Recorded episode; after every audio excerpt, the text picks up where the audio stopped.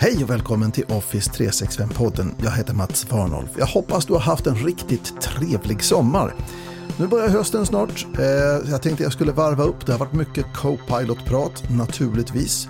Eh, så även i det här avsnittet av podden så ska det handla ganska mycket om just Copilot. Och så blir det nyheter som vanligt. Välkommen!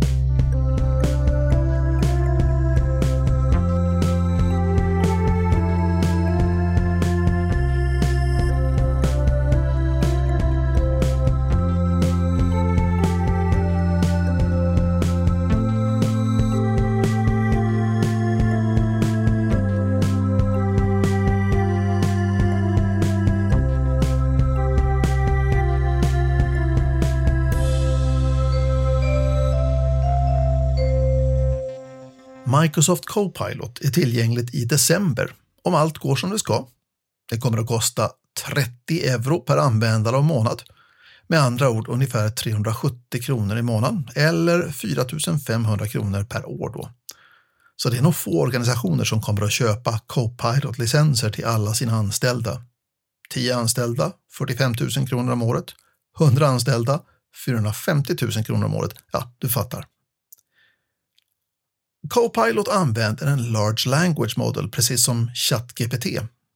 ChatGPT det är en Generative Pre-trained Transformer som har chatt som interface. ChatGPT.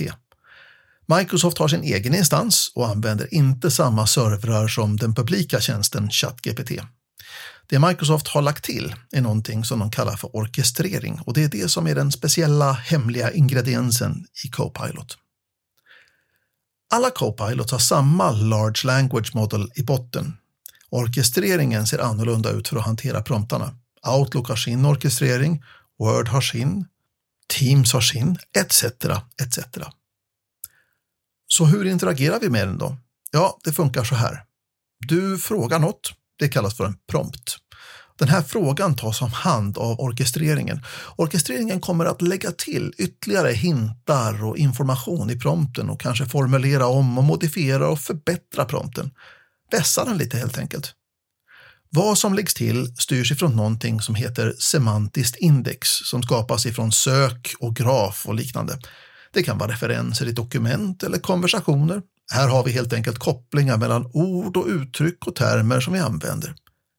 Det här semantiska indexet det byggs upp helt automatiskt och det kommer att finnas möjligheter att gå in och rätta eller ta bort saker och ting i det här indexet. Den berikade prompten processas av GPT som nu läser dokumenten och datan och alltihopa det och sen skickas resultatet tillbaka till orkestreringen som nu skapar dokumentet eller vad vi nu har bett den att göra. Källdatat det hämtas live ifrån de refererade datakällorna. Överföringen därifrån är krypterad end-to-end som det heter och hamnar i en minnesyta i RAM i Azure. Ingenting långtidslagras alltså någonstans utan raderas direkt när uppgiften är slutförd. Det Copilot just producerat däremot, det lagras som allting annat i din egen Microsoft 365-miljö. Copilot vet precis hur den ska åstadkomma resultatet. Tänk att du ber Copilot att skriva ett mejl och tacka nej till en inbjudan till exempel. GPT vet hur språket funkar och kan formulera ett vänligt nej tack i ett mejl. Eller ett argt om vi har bett den om det. Orkestreringen tar hand om att kommunicera med Outlook för att det ska bli just ett mejl. Copilot är inte smart nog för att förstå konsekvenserna eller vad ditt nej tack till mötet innebär eller kommer att innebära. Så den skickar förstås inte mejlet. Du förväntas läsa igenom och ta det aktiva steget att skicka eller formulera om. Och det här gäller för i princip allting som Copilot gör. Se den som en juniorassistent, en osäker men produktiv människa. Eller som Nisse i Hasse och Tages sketch om fotbollstränaren Bob Lindeman. Bob beskriver Nisse så här. Han är dum i huvudet, men han är bra. Nisse tränar i runda rummet och springer och springer när tränaren säger Nisse, spring och ställ dig i hörnet. Microsoft Copilot förutsätter att det finns en pilot, någon som faktiskt ansvarar för det som görs. Det är helt enkelt du som är Bob. Nisse, förlåt, Copilot är duktig på att springa. Den vet hur man gör Gantt-diagram. Den vet hur man analyserar data och hittar det som sticker ut. Den vet hur den ska göra en massa saker. För det finns färdigtränat i den så den har magiska möjligheter och oändlig ork att hjälpa till tramsighet trötta medarbetare att producera och prestera. Copilot kan komma åt samma data som du kan komma åt. Och det innebär en del intressanta saker. Först och främst, har du koll på vad alla kan komma åt? Det här har vi diskuterat tidigare här i podden. Den andra saken är att Copilot inte bara tittar på aktuellt data. Den kan lika gärna ta intryck av gammalt mög, som det heter i Skåne. Det betyder att vi måste rensa och ta bort inaktuellt data eller flytta det dit Copilot inte kan hitta det. Och kanske blir Copilot det som får oss att prioritera upp informationsarkitekturen och skapa policies för att automatiskt ta bort inaktuellt data. Annat data som Copilot inte kan komma åt är till exempel krypterat data. Om du har en känslighetsetikett som krypterar ett dokument så kommer innehållet inte med i det semantiska indexet.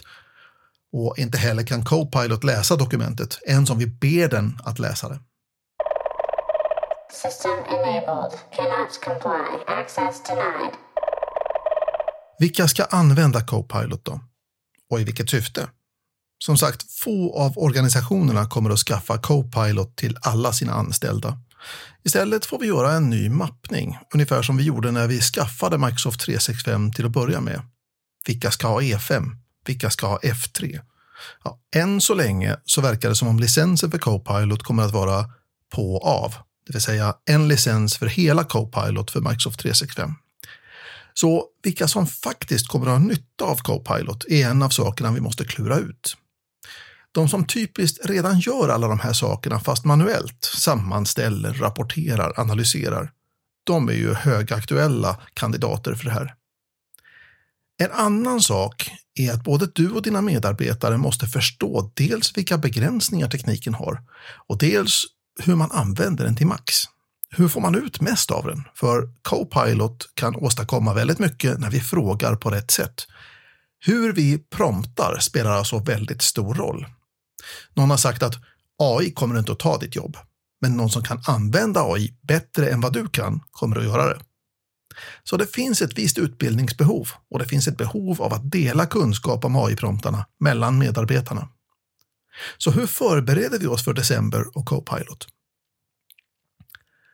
Först och främst genom att städa och strukturera dokument och information.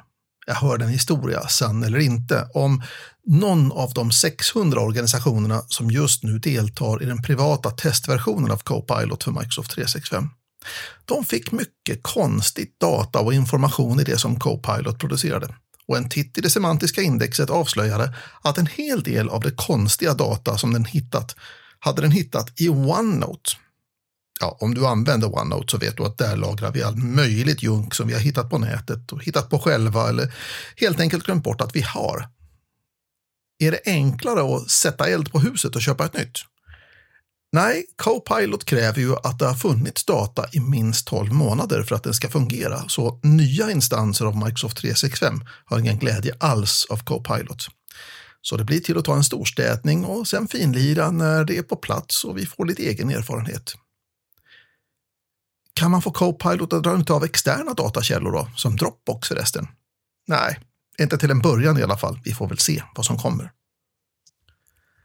Först kommer vi att hitta Copilot i online-versionerna av Office och Teams. Alltså de som vi når via webbläsaren. När det väl kommer till Outlook på desktopen så måste du ha slagit på den nya Outlook-upplevelsen. Och vill vi kunna låta Copilot använda Loop, ja då måste det slås på separat. Teams förresten. Copilot kommer ju att kunna ta del av möten och till och med samtal med Teams Phone. Så under ett pågående möte kan du be Copilot ta fram en lista på de där svåra och jobbiga frågorna som vi kanske borde ställa. Du kan också be Copilot att boka in möten du pratat om och skapa uppgifter för de saker du sagt att du ska göra. Hmm, tänker du, det finns ju en funktion i Teams Premium som heter Intelligent Recap. Är inte det samma sak? Ja, inte riktigt. Intelligent Recap gör saker och ting proaktivt medan Copilot enbart kan arbeta reaktivt. Nisse gör bara det vi ber honom om.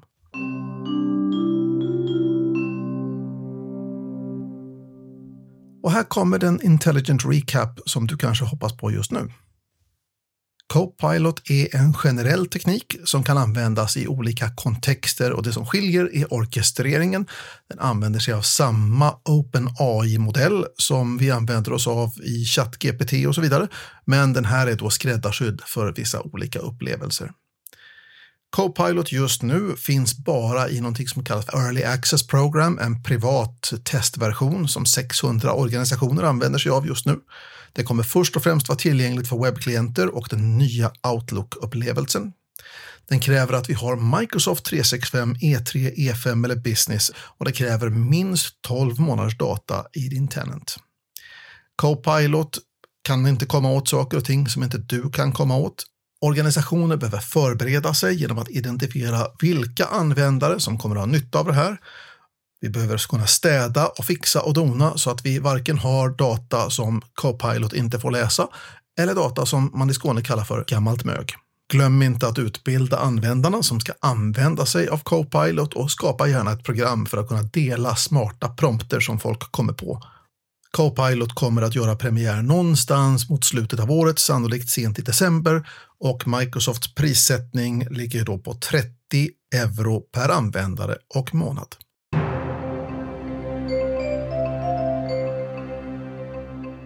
Dags för nyheter i Office 365-podden. Nu blir det möjligt att infoga videos från Stream i Word och PowerPoint-dokument. Videos från Stream ligger lagrade i SharePoint eller OneDrive och kan fogas in genom att välja just Infoga online-video i dokumentet. Alla funktioner som undertexter, transkribering, kapitel och liknande har fullt stöd och du kommer kunna göra det här på både webben och på desktopen men inte på mobilen. Och har du Mac så fungerar det bara i PowerPoint medan Windows har stödet i både Word och PowerPoint. Och det här dyker upp nu i augusti. En ny inställning i Outlook gör det möjligt att behålla möten du tackat nej till i din kalender. De tas alltså inte bort från kalendern men indikerar att du har tackat nej. Och den här inställningen kommer i november, berättar Microsoft. Microsoft har kommit med en hel del AI-nyheter nyligen. Först Bing Chat Enterprise. Det här är en AI-driven chatt för jobbet designad för att hjälpa anställda att bli mer kreativa och produktiva. Den skyddar företagsdata jämfört med till exempel ChatGPT som inte lovar någonting om det. Det här innebär att användare och företagsdata skyddas och inte läcker ut ur organisationen. Den här tjänsten testas just nu och kommer att ingå utan extra kostnad i Microsoft 365 E3, E5, Business Standard och Business Premium. I framtiden kommer den att finnas tillgänglig som en separat tjänst för ungefär 50 kronor per användare och månad. Och som vi har hört tidigare, Microsoft Copilot som kombinerar kraften hos stora språkmodeller med ditt eget data i Microsoft Graph och Microsoft 365 kommer att kosta 30 euro, det vill säga ungefär 370 spänn per användare och månad för användare som har Microsoft 365, E5, E3, Business Standard och Business Premium. Och den är byggd på Microsofts omfattande principer för företagsklassad säkerhet, sekretess, identitet och efterlevnad och naturligtvis det som de själva kallar för ansvarsfull AI. Microsoft introducerar också visuell sökning i chatt. Det här är en funktion som låter användare ladda upp bilder och söka på webben efter relaterat innehåll. Den här funktionen börjar rullas ut via skrivbordet och Bing mobilapp och de jobbar på att ta med det här till Bing Chat Enterprise över tiden sen. Nu fixar Microsoft en hel del med sök i Outlook. Först och främst kommer det bli lättare att hitta sök med nya färger och tydligare design. Och det första steget det kommer i september. I november kommer ett annat steg eh, och handlar om rekursiv sökning. Det innebär att vi får resultat även från undermappar när vi söker. Och steget efter det ökar mängden möjliga resultat i vår sökning. Tidigare har inte alla resultat av en sökning kunnat visas, men nu ska vi kunna se fler än tusen sökresultat på en enda sökning i Outlook. Och det med start i januari 2024. Och det var nyheterna. Och det var allt för Office 365-podden för den här gången. Tack för att du har lyssnat. Om du har tankar, idéer eller förslag, hör gärna av dig Office 365-podden at varnolf.net. Vi hörs snart igen. Ha det så gott. Hej!